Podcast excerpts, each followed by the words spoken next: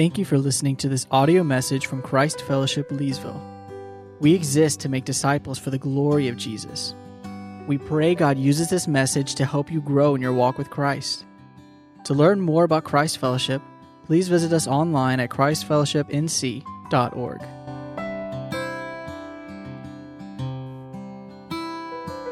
Well, if you would turn in your copy of God's Word to 1 Samuel chapter 12, and we will be covering the entire chapter again. And so let me read chapter 12 for us. And then, as we do every week, we will take a moment to pray and to ask for the Lord's help. So 1 Samuel chapter 12, beginning in verse 1. And Samuel said to all Israel, Behold, I have obeyed your voice and all that you have said to me, and have made a king over you. And now, behold, the king walks before you, and I am old and gray, and behold, my sons are with you. I have walked before you from my youth until this day. Here I am, testify against me before the Lord and before his anointed. Whose ox have I taken, or whose donkey have I taken? Or whom have I defrauded? Whom have I oppressed? Or from whose hand have I taken a bribe to blind my eyes with it? Testify against me, and I will restore it to you. They said, You have not defrauded us, or oppressed us, or taken anything from any man's hand. And he said to them, The Lord is witness against you, and is anointed as witness this day that you have not found anything in my hand. And they said, He is witness.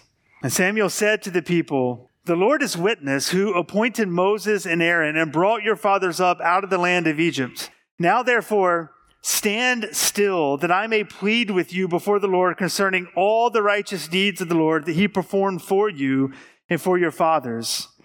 When Jacob went into Egypt and the Egyptians oppressed them, then your fathers cried out to the Lord, and the Lord sent Moses and Aaron, who brought your fathers out of Egypt and made them dwell in this place. But they forgot the Lord their God. And he sold them into the hand of Sisera, commander of the army of Hazor, and into the hand of the Philistines, and into the hand of the king of Moab. And they fought against them. And they cried out to the Lord and said, We have sinned because we have forsaken the Lord and have served the Baals and the Ashtaroth. But now deliver us out of the hand of our enemies that we may serve you. And the Lord sent Jerubbaal and Barak and Jephthah and Samuel and delivered you out of the hand of your enemies on every side. And you lived in safety. And when you saw that Nahash, the king of the Ammonites, came against you, you said to me, No, but a king shall reign over us when the Lord your God was your king. And now behold, the king whom you have chosen, for whom you have asked, behold, the Lord has set a king over you. If you will fear the Lord and serve him and obey his voice and not rebel against the commandment of the Lord, and if both you and the king who reigns over you will follow the Lord your God, it will be well. But if you will not obey the voice of the Lord, but rebel against the commandment of the Lord, then the hand of the Lord will be against you and your king. Now, therefore, stand still and see this great thing that the Lord will do before your eyes. Is it not wheat harvest today? I will call upon the Lord that he may send thunder and rain, and you shall know and see that your wickedness is great, which you have done in the sight of the Lord, and asking for yourselves a king. So Samuel called upon the Lord, and the Lord sent thunder and rain that day, and all the people greatly feared the Lord and Samuel. And all the people said to Samuel, Pray for your servants to the Lord your God, that we may not die. For we have added to all our sins this evil to ask for ourselves a king. And Samuel said to the people, Do not be afraid. You have done all this evil. Yet do not turn aside from following the Lord, but serve the Lord with all your heart. And do not turn aside after empty things that cannot profit or deliver, for they are empty. For the Lord will not forsake his people for his great name's sake, because it has pleased the Lord to make you a people for himself. Moreover, as for me, far be it from me that I should sin against the Lord by ceasing to pray for you. And I will instruct you in the good and the right way. Only fear the Lord and serve him faithfully with all your heart. For consider what great things he has done for you. But if you still do wickedly, you shall be swept away, both you and your king. Let's pray together. Father, thank you for the mercy and the grace you have shown us in Jesus. It is already evident to us this morning. You have already been patient with us, even as we were reminded last week. Your mercies are new to us every morning because we sin every morning. We need the outpouring of your grace and mercy. And you have been so kind to us to bring us here this morning to gather together with your people to pray together, to sing and proclaim truth together in song, and to hear scripture read together and to hear your word preached together. These are all good gifts from you, and we acknowledge and confess that we deserve none of it. And we are thankful that even though we are not a deserving people, you are a kind, gracious, benevolent Father. And so, Father, we once again plead with you and ask you to be at work in us this morning through the truth of your word. Father, you have, we know, promised to do that, that your word will not return to you empty, that your word, through the power of your spirit who graciously dwells in us, you will change us. And so we pray that you would do that very thing. Father, I pray that 1 Samuel chapter 12 would help us to, to know what to do when we fail you and how to move forward in obedience for the glory of your name. Father, we, we need to hear this this morning. And so I pray that you would help us so that we would not listen to the lies of the enemy, and then instead we would listen to the truth of your word, and that we would be your useful servants for our good and for your glory. So, Father, we ask you to do more than we could ask or think among us for our good and for your glory. And we pray all of this in Jesus' name. Amen. So, what do we do with our sin? How do we move forward with God when we have sinned against God? How do we move forward with God when we have sinned against God? How do we serve God when it seems that we have angered God? These are the kinds of questions that Israel was surely asking as we enter into 1 Samuel chapter 12. It's clear Samuel has told them over and over again that they acted wickedly in asking for a king. They should not have done so. It was an expression of faithlessness to ask for a king. And yet, at the end of chapter 11, we saw that Samuel says to them in verse 14 of chapter 11, Come, let us go to Gilgal and there renew the kingdom. And of course, that naturally presses a question upon them, and it presses that question upon us. How can they renew the kingdom when they've rejected the God to whose kingdom it belongs, right? They've rejected him. So how do they move forward to serve him? How can it be renewed? Ultimately, these are the same questions we should be asking in our own lives. When we sin against the Lord, what should we do so that we can be restored to him? In a sense, how do we renew the kingdom in our own lives when we act in sinful ways? What ought we do in those moments? This is a really important question for us to deal with this morning. Because the reality is, if we're being honest, is we all experience guilt and shame. We have all sinned before the Lord. And so the question is not, have you dealt with your sin, but how have you dealt with your sin? Because here's the reality. All of us, all of us develop certain coping mechanisms to deal with our sin. We all deal with our sin. The question is, how do we deal with it? There's all kinds of ways that people in a worldly way deal with their sin and deal with the guilt and shame they feel what they sin when they sin. They might, and we do this too, by the way, we, we might blame our sin on someone else. It's your fault that I'm angry, right? We, we blame our sin on other people. We might numb ourselves to our feelings of guilt and shame through substance abuse or distraction. You might just convince yourself in your own heart or by listening to others that what you did wasn't really that bad after all. It wasn't really sinful in the first place. And so you don't just, you just don't need to worry about it. Others may pursue therapy or behavior modification in hopes that they won't repeat their actions, thinking that somehow if they can get it right moving forward, it pays for the sin and their wickedness and the rebellion of their past. And some just try, simply try to forget what they did and move on and pretend like it never happened in the first place. But here's the problem none of those deal with the actual issue at hand. When we sin, we are guilty before the living and holy God. And none of those things do away with that guilt. And therefore, none of those things ultimately help us return to the Lord. So, just as the people are wondering as they stand with Samuel before the Lord and they're asking, How does this happen? How can we renew the kingdom in our lives?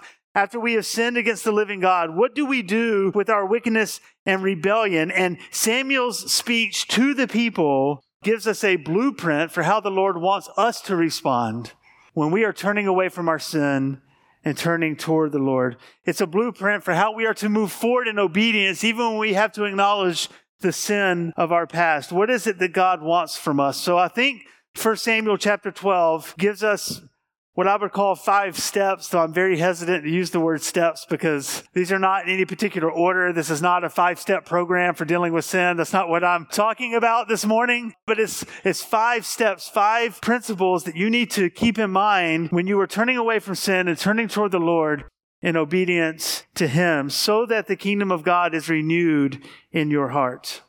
So here they are. Here are the, what I'm calling steps, but again, understand what I mean by that. Number one, we need to listen to trustworthy leaders. Listen to trustworthy leaders. Number two, remember God's faithfulness. Number three, acknowledge your sin. Number four, follow the Lord in obedience. And number five, fear the Lord. Now, just as a heads up, typically when we preach through books of the Bible, when we preach through passages, we kind of just tackle the passage in order. But 1 Samuel 12 lends itself better to a more thematic approach. And so we're going to be jumping around a bit within chapter 12 because these truths are scattered throughout the chapter. And so just as a heads up, there's not like a particular section for each of these things. We, we see these truths throughout the entire passage. And so I just want to make you aware of that. But Let's begin by looking at this first way that we are to respond to sin in our life, this first step of returning to the Lord when we're struggling with sin, and that is that we need to listen to trustworthy leaders. So look there again at verses 1 through 6. We will start there in verses 1 through 6. Samuel said to all Israel, Behold, I have obeyed your voice in all that you have said to me, and have made a king over you. And now, behold, the king walks before you and I am old and gray, and behold, my sons are with you. I have walked before you from my youth until this day. So here Samuel setting up an intentional contrast between him and the king. It is a transition period from the time of the judges to the time of the kings. Notice even the tense of the word walk that Samuel uses in verse 2. The king walks, present tense, right now before you. But then later he says, I have walked past tense. Not that Samuel's removing himself from spiritual leadership, but it is an indication that there's a transition happening here from the time of the judges in which Samuel finds himself into the time of the monarchy and the kingship that's established under Saul moving forward. But again, I don't want to at all indicate that somehow Samuel is relinquishing his spiritual leadership responsibility. That is not what he's doing. That is the opposite of what he's doing. He is very much owning his responsibility to lead God's people spiritually. But Samuel also knows that God's people, these particular people, have a lot of reasons not to trust spiritual leaders.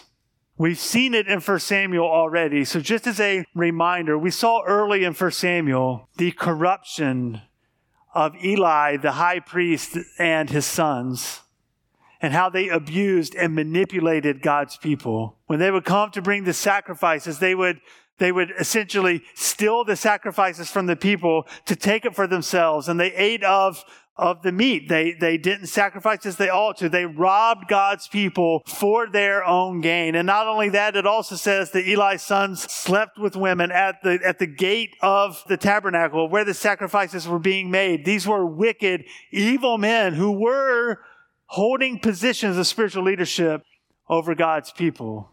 And so they certainly would have had trust issues with those who were leading. But it wasn't just that. Even Samuel's sons themselves were evil. 1 Samuel chapter 8 verses 1 through 3 says this about Samuel's sons. Yet his sons did not walk in his ways, but turned aside after gain. They took bribes and perverted justice. So essentially, it seems that every spiritual leader among God's people in this place, in this time, with the exception of Samuel, were evil, wicked, self serving, manipulative men who perverted justice. And yet Samuel is going to stand before them and proclaim God's truth to them.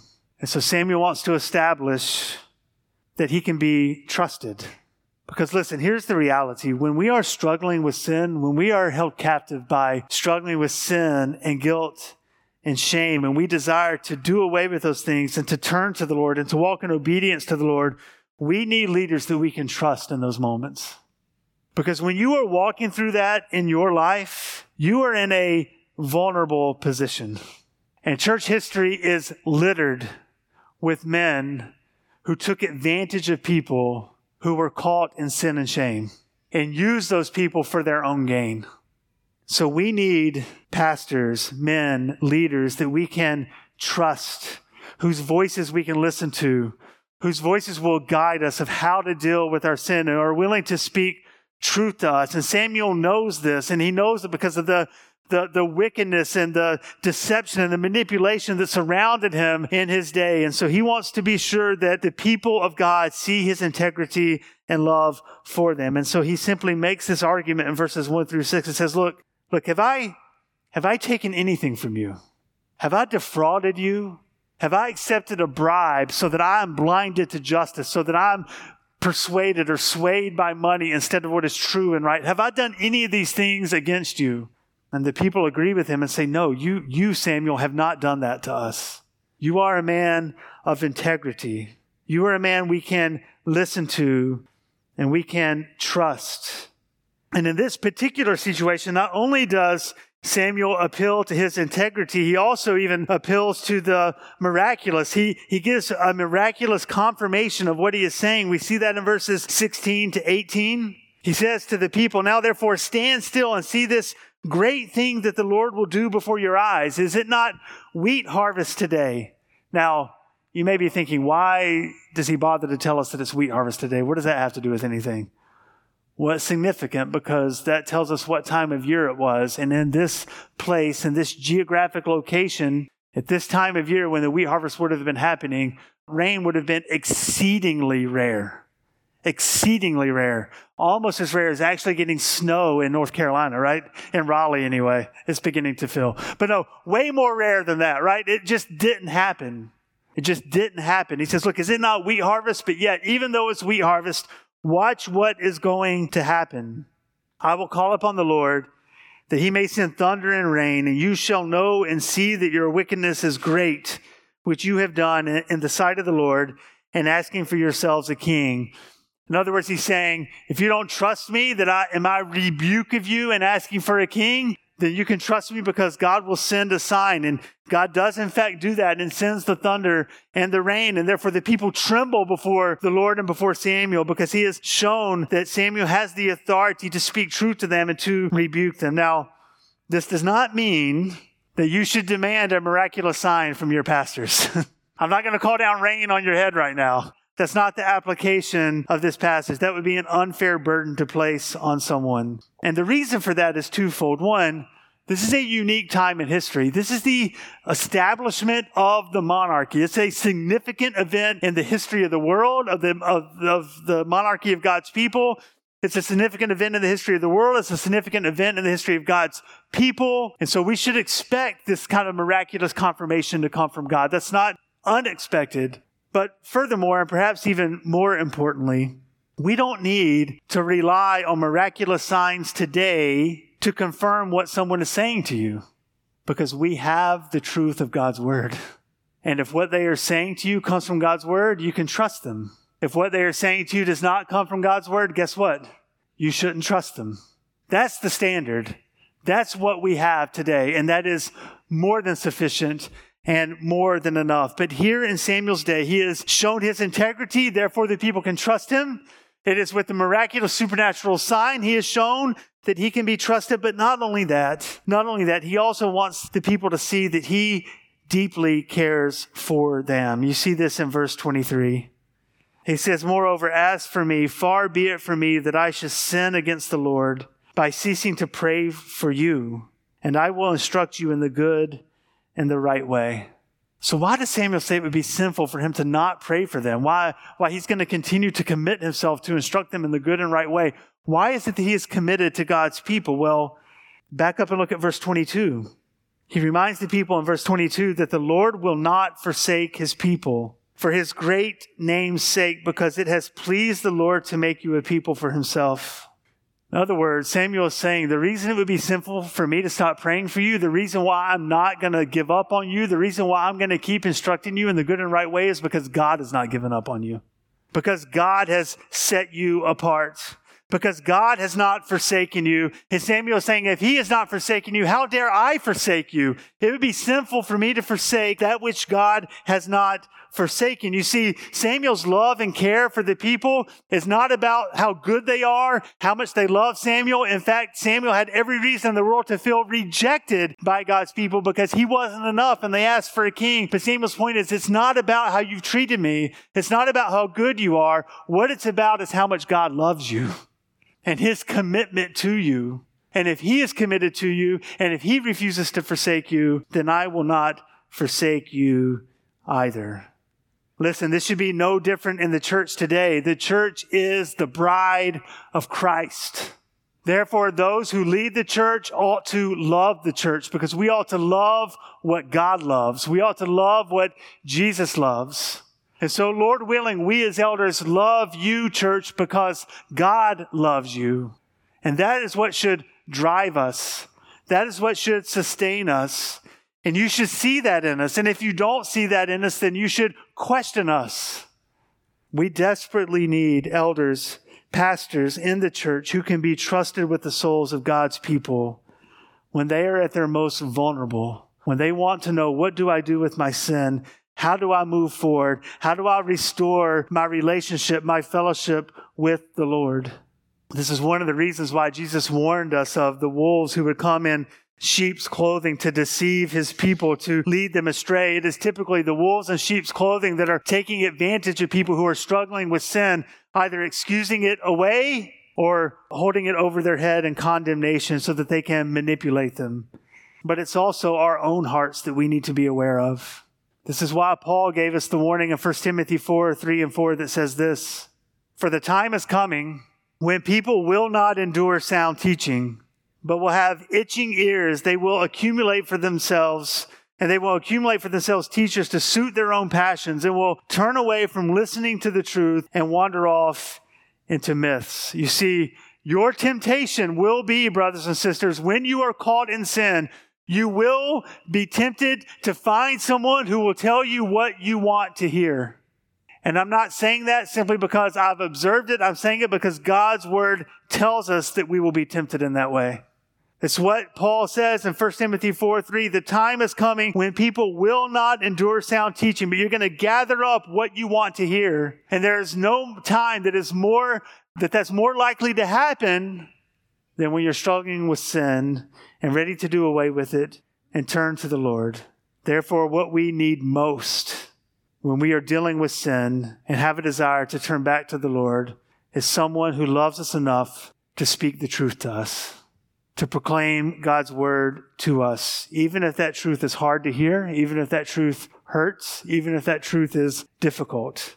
We need someone who will faithfully point us back to God's truth and God's faithfulness and who will fix our eyes on things above. So once Samuel has established that he's that guy, he's the trustworthy guy, he's the man of integrity who loves God's people because God loves his people. He says, therefore you can listen to me. And so then he says, you need to remember God's faithfulness to you. You see that in verse seven. He tells the people to stand still. Now therefore stand still that I may plead with you before the Lord concerning all the righteous deeds of the Lord that he performed for you and your fathers. This, this phrase stand still, it's a, it's a court of law language. Stand before me, right? Stand here and listen to all that God has done for you. Now listen, just to be clear, I think there are two reasons that Samuel wants them to remember his faithfulness. One, of course, he simply wants us, he wants the people of Israel. God desires for us to remember God's track record of grace and mercy to his people. That's certainly what he desires. But it is also true that Samuel wants them to remember God's faithfulness so that they can see the darkness of their sin in contrast to the light of his unfailing faithfulness to his people.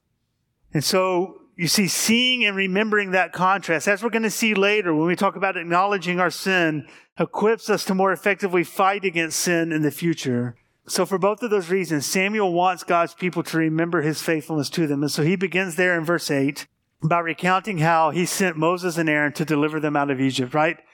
Overwhelming, miraculous reality where he sent the plagues upon the Egyptians he rescued his people from them. They handed all their stuff. The Egyptians handed all their stuff over to God's people. He rescued them, brought them out. He uh, protected them with a, a, pillar of a cloud by day, a pillar of fire by night. He didn't allow Pharaoh's army to approach them. He protected them overnight while he divided and parted the waters of the Red Sea, and he led them safely through the dry land of the Red Sea and the, allowed the waters to come crashing down on Pharaoh's army and wipe them out. And even though the people ended up rebelling and sinning and not doing what they ought to have done, he makes them, he does bring punishment and makes them wander in the wilderness for 40 years. But even then, he sustains them and he keeps them and he's kind to them. He doesn't wipe them out. And, and finally, the next generation rises up and Joshua leads them in. They march around Jericho uh, and they shout at the walls, and the walls come tumbling down, and they find victory, and they are there in the land. And, and yet, in spite of all that God did for them, all of these miraculous works, what does verse 9 say? But they forgot the Lord their God. Now, just as a quick aside, this is just a reminder of how quickly God's truth can get lost from one generation to the next. I think sometimes we just assume the next generation is going to know and believe what we know and believe. But it only takes one lazy generation of failing to disciple the next generation for that generation to forget what the Lord has done. And they forgot the Lord. And so therefore he, he sold them. God sold them into the hand of their enemy, Sisera, the commander of the army of Hazor. He sold them into the hand of the Philistines. He sold them into the hand of the king of Moab. And, and those nations fought against them. And yet, even though they had sinned, even though they forgot the Lord, what does verse 10 say? They cried out to the Lord. They confessed their sin before the Lord. We have sinned. We have forsaken the Lord. We have served false gods, the Baals and the Ashtaroth. So, Father, deliver us. God, deliver us out of the hand of our enemies that we may serve you. And so what does God do? Does he turn his back on them? He says, no, does he say, no, I'm done with you, you rebels? No, what does he do when they cry out to him? He rescues them. He sends the judges over and over and over again. He sends Jerubbaal, which is another name for Gideon, and he sends Barak, and he sends Jephthah, and even sends Samuel, and he delivers them out of the hand of their enemies on every side. And over and over again, he's done this. He's been faithful to his people, and they lived in safety. And yet, even so, verse 12, when Nahash, as we saw last week in chapter 11, when Nahash, the king of the Ammonites, threatens God's people, they don't cry out to him. Instead, they asked for a human king. They said, No, but a king shall reign over us when the Lord God was already your king. They rejected him, even though he had been faithful to them, even though he had proven over and over again his faithfulness to them. But Samuel says, You need to remember that God is faithful. He is merciful. He has proven it over and over and over again. We see this in verse 22 when he reminds them that the Lord will not forsake his people for his great name's sake, because it has pleased the Lord to make you a people for himself. You belong to God. He is not going to forsake you. You are his. The glory of his name is at stake, people. Therefore, he says in verse 24, only fear the Lord and serve him faithfully with all your heart, for consider what great things he has done for you. In other words, Samuel is saying to God's people, when you're tempted to think that God has given up on you, when you're tempted to run away from him instead of running toward him because you think there's no way he's going to show mercy again this time, Samuel says, remember, he's always ready to pour out mercy on the repentant, the humble child pleading for mercy. He's proven it time and time and time again throughout history. Just consider what great things he has done. Listen, this is no less true for us See, our temptation when we sin is to hide our sin. Our temptation is to run in the opposite direction of Jesus, like Adam and Eve, going and hiding in the garden, trying to keep ourselves from Him. I think there's just no way He can forgive me. There's no way He can forgive me again. And what God says to us, what Samuel is saying to us in 1 Samuel chapter 12, when you are tempted to listen to the lies of Satan, that you are beyond the reach of the forgiveness and mercy of God, just remember His faithfulness and consider what great things He has done. And there is perhaps no greater recounting of that than Romans 8:32. He who did not spare his own son, but gave him up for us all, how will he not also with him graciously give us all things? He who did not spare his own son. This is Paul in Romans saying to you, if you think that God is giving up on you, that He's ready to throw you out and be done with you because your sin is too far. He says, No, He didn't even spare His Son for you. Do you think He's going to withhold any good thing that you need to be with Him for all eternity if He gave you Jesus? No, He has given you the most generous, unthinkable gift conceivable. He did not even spare His own Son but gave him up for us. So how is he not going to graciously give us all that we need? Paul is saying to us what Samuel is saying to God's people as you think on, reflect on what God has done, when you consider what great things He has done for us, when we consider the cross, know that He is not done with you. He is not giving up on you when you sin and rebel against Him. And when you struggle to believe that, Romans 8:32 says, just look to the cross. He did not send Jesus to die in vain. Jesus didn't lay down his life so that God would condemn sinners who come to him in repentance and faith. No, he laid down his life so that you could be forgiven. The cross itself is the evidence that God is ready to forgive you, restore you, and renew his kingdom in your heart. One of the ways this is commonly said is just to simply preach the gospel to yourself. Remind yourself of what God has done for you. Remember his faithfulness and rest in the finished work of Jesus. Now, the temptation, however, when we do that, is that we can be tempted to take his mercy for granted. The concern is that we might mistake the grace shown to us as somehow him being indifferent to our sin, as somehow, well, your sin doesn't really matter because you're forgiven. You know, don't, don't worry about it. Sin's no big deal. God's going to forgive you anyway.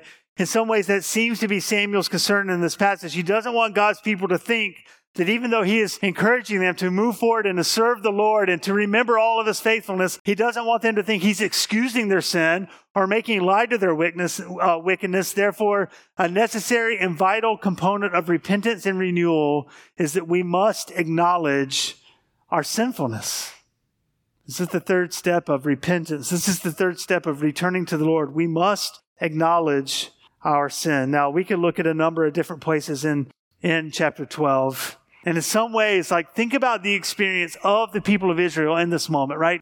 Samuel says, let's go renew the kingdom. And he has these encouraging things to say about God's faithfulness. But yet, over and over and over again, he keeps saying, but remember, you were really wicked to ask for a king. Don't forget how wicked you were. By the way, you were really wicked to ask for a king. And it seems strange to us, but it's what he does. Let's look at it in the text. So, first, you see chapter 12, verse 12. We saw this earlier. When you saw that Nahash, the king of the Ammonites, came against you, you said to me, No, but a king shall reign over us when the Lord your God was your king. This is a rebuke from Samuel. He is saying, You rejected God who was your king to ask for another king. And you can just hear the people thinking, Samuel, this is supposed to be an encouraging speech. You've told us this over and over again. We get it. Why do you have to keep reminding us of how bad we are? But as if that wasn't harsh enough, it, it gets worse. It gets worse. We saw this verses 16 to 18, right? Samuel is calling upon God's supernatural, miraculous confirmation of his words. He says, Is it not wheat harvest today? I'm going to ask God to send the thunder and the rain to prove something to you. And what is it that Samuel wants to prove to them? In verses 16 through 18. Look at verse 17. I will call upon the Lord that he may send thunder and rain, and you shall know and see that your wickedness is great, which you have done in the sight of the Lord, in asking for yourselves a king. Listen, to our modern minds, this just this seems excessive. Here's a people trying to move forward. It's clear that Samuel wants them to move forward. And you can almost hear like a modern person in this context would say, okay, but why do you have to keep reminding me of how bad I am? That doesn't make me feel good, Samuel. You're hurting my self esteem, Samuel. Why are you beating me up, Samuel? Let me move on.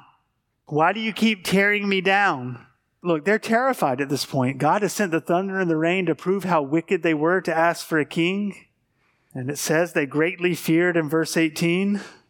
And so, verse 19, they say, Look, Samuel, pray for us that, that we don't die in this evil that we have done to ask for a king.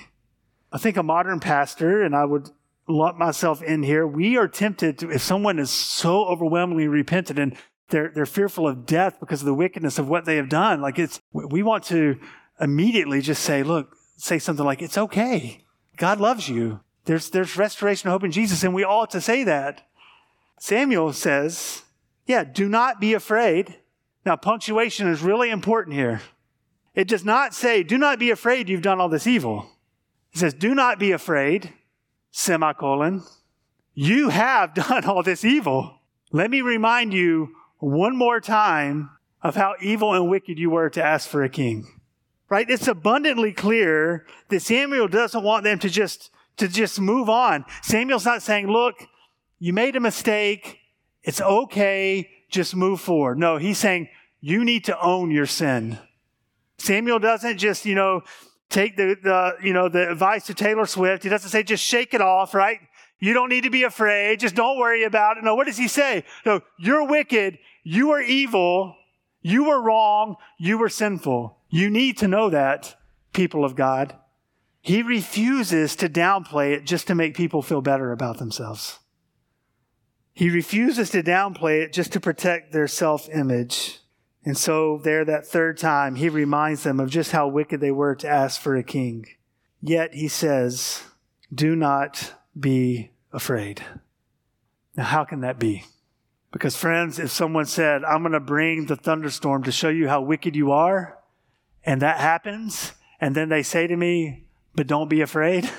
I would really struggle to figure out how that can be true. But listen, this is, this is where we have to grasp the character of God and the truth of the good news of the gospel. Our fear of judgment cannot be removed by downplaying our sin. Our fear of judgment is not removed by downplaying our sin, but only, but only by grasping the abundance of the gracious mercy of God. That is the only way we can deal with our sin, or as John Newton put it, the converted slave trader who wrote the well known hymn Amazing Grace. He said, Although my memory is fading, I remember two things very clearly. I am a great sinner, and Christ is a great Savior. That and that alone is how we can not be afraid and yet admit that we have in fact done all this evil. You see, our temptation is to simply make ourselves feel better, to forgive ourselves by excusing away our sin. God's path to forgiveness, however, is for us to be brutally honest about our sins before Him to confess them to him, to repent of them. It's why 1 John 1 9 tells us that if we confess our sins, he is faithful and just to forgive us our sins and to cleanse us from all unrighteousness. 1 John 1 does not say if we hide our sins, if we lie about our sins, if we downplay our sins, he'll forgive us. No, it says if we confess them, if we acknowledge them, if we are honest about them, then he is faithful and just to forgive us our sins and restore us into fellowship with him. Jesus didn't die a bloody, excruciating death, bearing the wrath of God in our place because your sins were no big deal. No, the, the suffering of the cross shows us just how wicked and evil our sins are. Therefore, when we make light of our sins, we make light of the cross. But when we own them and we acknowledge them and we acknowledge that we have sinned against the living and the holy God, then the cross and what Christ did comes into a clearer focus. And we can see why he had to suffer and we are then overwhelmed by the grace and mercy he has shown us in the cross. So, yeah, Samuel wants the people to know how wicked their request was because he doesn't want them to keep repeating their sin. He doesn't want them to think sin is no big deal, but he very much also desires, and God desires, for us when we return to him to flourish and to serve the Lord faithfully. And so that brings us to the fourth piece of repentance that we must follow the Lord in obedience. Look at verses 14 and 15 with me. He says to them, If you fear the Lord and serve him and obey his voice and not rebel against the commandment of the Lord, and if both you and the king who reigns over you will follow the Lord your God, it will be well. He says, Look, now is the time to move forward in obedience. Acknowledge your sin, put it to death, and move forward in obedience to the Lord. And it will be well with you. The next verse he says, If you don't do that, it will not be well with you or your king. You need to move forward in obedience to the Lord. He says this again in verse 20 Do not be afraid. You have done all this evil, yet do not turn aside from following the Lord, but serve the Lord with all your heart. And then he says it again in verse 24 only fear the Lord and serve him faithfully with all your heart. There's a dangerous cliff on both sides of this issue. One side of the dangerous cliff is to be completely indifferent to your sin, to take them lightly, to say, hey, I messed up, but I'm going to keep serving Jesus. No big deal. Don't worry about it. Don't deal with your sins at all. That's, that's a dangerous side of the cliff to fall off of. But here's the other dangerous side I am so sinful and guilty and shameful before the Lord. I've committed such egregious, terrible, awful sin that I am useless for his kingdom for the rest of my life. That's a lie from the pit of hell. You see, Samuel says, You did sin, but God is ready to forgive you and to show you mercy. So get up and start serving Him faithfully from this day forward.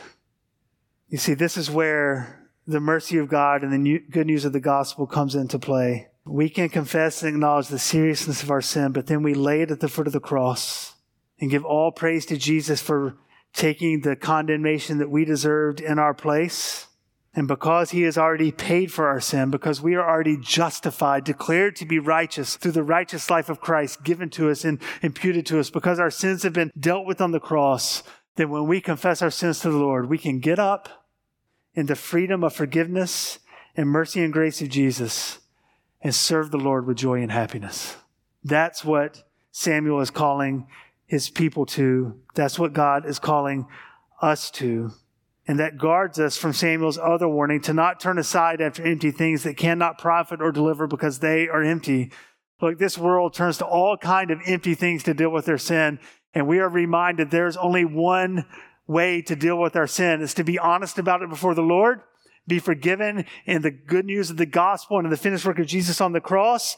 And there's no idol worship. There's no self harm. There's no therapy. There's no counseling. There's no conversations we can have. There's no medicine we can take or anything else in the universe that can cleanse you from the guilt of your sin except the cross of Jesus Christ. And listen, I'm not saying that medicine's bad. I'm not saying that counseling is bad. I'm just saying it will not remove your guilt from you. Only Jesus can do that. And it is only in Christ that we can get up and walk in obedience for the glory of Jesus. If you are ready to repent of your sin and turn away from it and turn toward Jesus, then Jesus is ready to accept you. Jesus is ready for you to return. Jesus is ready for you to serve him for the glory of his name. Do not be afraid. You have done evil, yet do not turn aside from following the Lord. Serve the Lord with all your heart. And then finally, I just want to look at verse 25, this final step to remember that we must fear the Lord. We must fear the Lord. You see that in verse 24. Fear the Lord and serve him faithfully. But here, let's just take a brief moment to focus on verse 25. This is the final warning that Samuel gives the people. If you still do wickedly, you shall be swept away, both you and your king. This is astonishing to think about because Samuel is saying, Your fear of the nations drove you to ask for a king to protect you. And here Samuel is saying to them, if you do wickedly, there is no king that will protect you. If you refuse to obey me, it doesn't matter what human is sitting on the throne. I will sweep you away, both you and your king. And so Samuel is saying, get your fear in the right place. Don't fear the nations around you, fear the living God, because no king can protect you from his wrath when it comes. In other words, a king is an empty thing if the Lord is not with him. It's why King David says to us in Psalm 20, verse 7 Some trust in chariots and some in horses, but we trust in the name of the Lord our God. And that's why Jesus says to us in Matthew chapter 10, verse 28 Do not fear those who kill the body, but cannot kill the soul. Rather, fear him who can both destroy, who can destroy both soul and body in hell. This is Jesus saying to us what Samuel is saying to God's people get your fear in the right place. Do away with fear of man and be sure your fear is directed to God. This is a healthy fear. Samuel told God's people to not be afraid and to fear the Lord, right? There's a, there's a fear that renders us useless and a fear that keeps us from running toward Jesus. There's a fear that keeps us from serving Him. That's an unhealthy fear. But there is a fear that protects us and guards us from sin. There's a fear that helps keep our eyes on Jesus. And in that sense, we are to fear the Lord so that we don't return to the sin that we just came out of. So, brothers and sisters, praise be to God that we are not left in our sin. There is a way we can deal with our sin. There's a way we can get up and walk in obedience to the Lord and be useful for Him and for His kingdom. We need, we need leaders. We need pastors who are willing to speak that truth to us. We need to remember God's faithfulness, His long suffering, His patience as evidence throughout history in His Word. When people return to Him and call out to Him, He shows them mercy over and over and over again.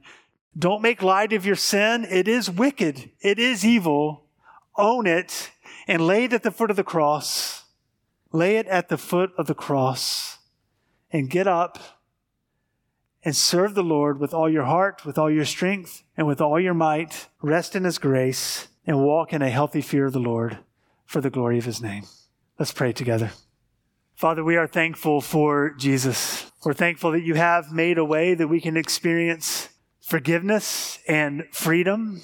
Father, I pray that you would help us when we are struggling with sin in our lives to, to not run from you, to not make light of our sin, to not hide from you, to not excuse our sin. Instead, Father, I pray that you would help us to, to own our sin, to be honest about our sin, help us to find people who will speak truth to us about our sin and point us to your faithfulness and your truth. And Father, I pray for all of us that you would give us a daily desire to confess our sins before you to be honest before you so that we can experience the forgiveness you offer us through the finished work of Jesus on the cross. And so, Father, I pray that no man or woman in this room would be rendered useless for your kingdom because they are so overwhelmed with guilt and shame, but instead that you would free us to be honest and confess our sins and experience the forgiveness of Jesus Christ. And we pray all of this in Jesus' name. Amen.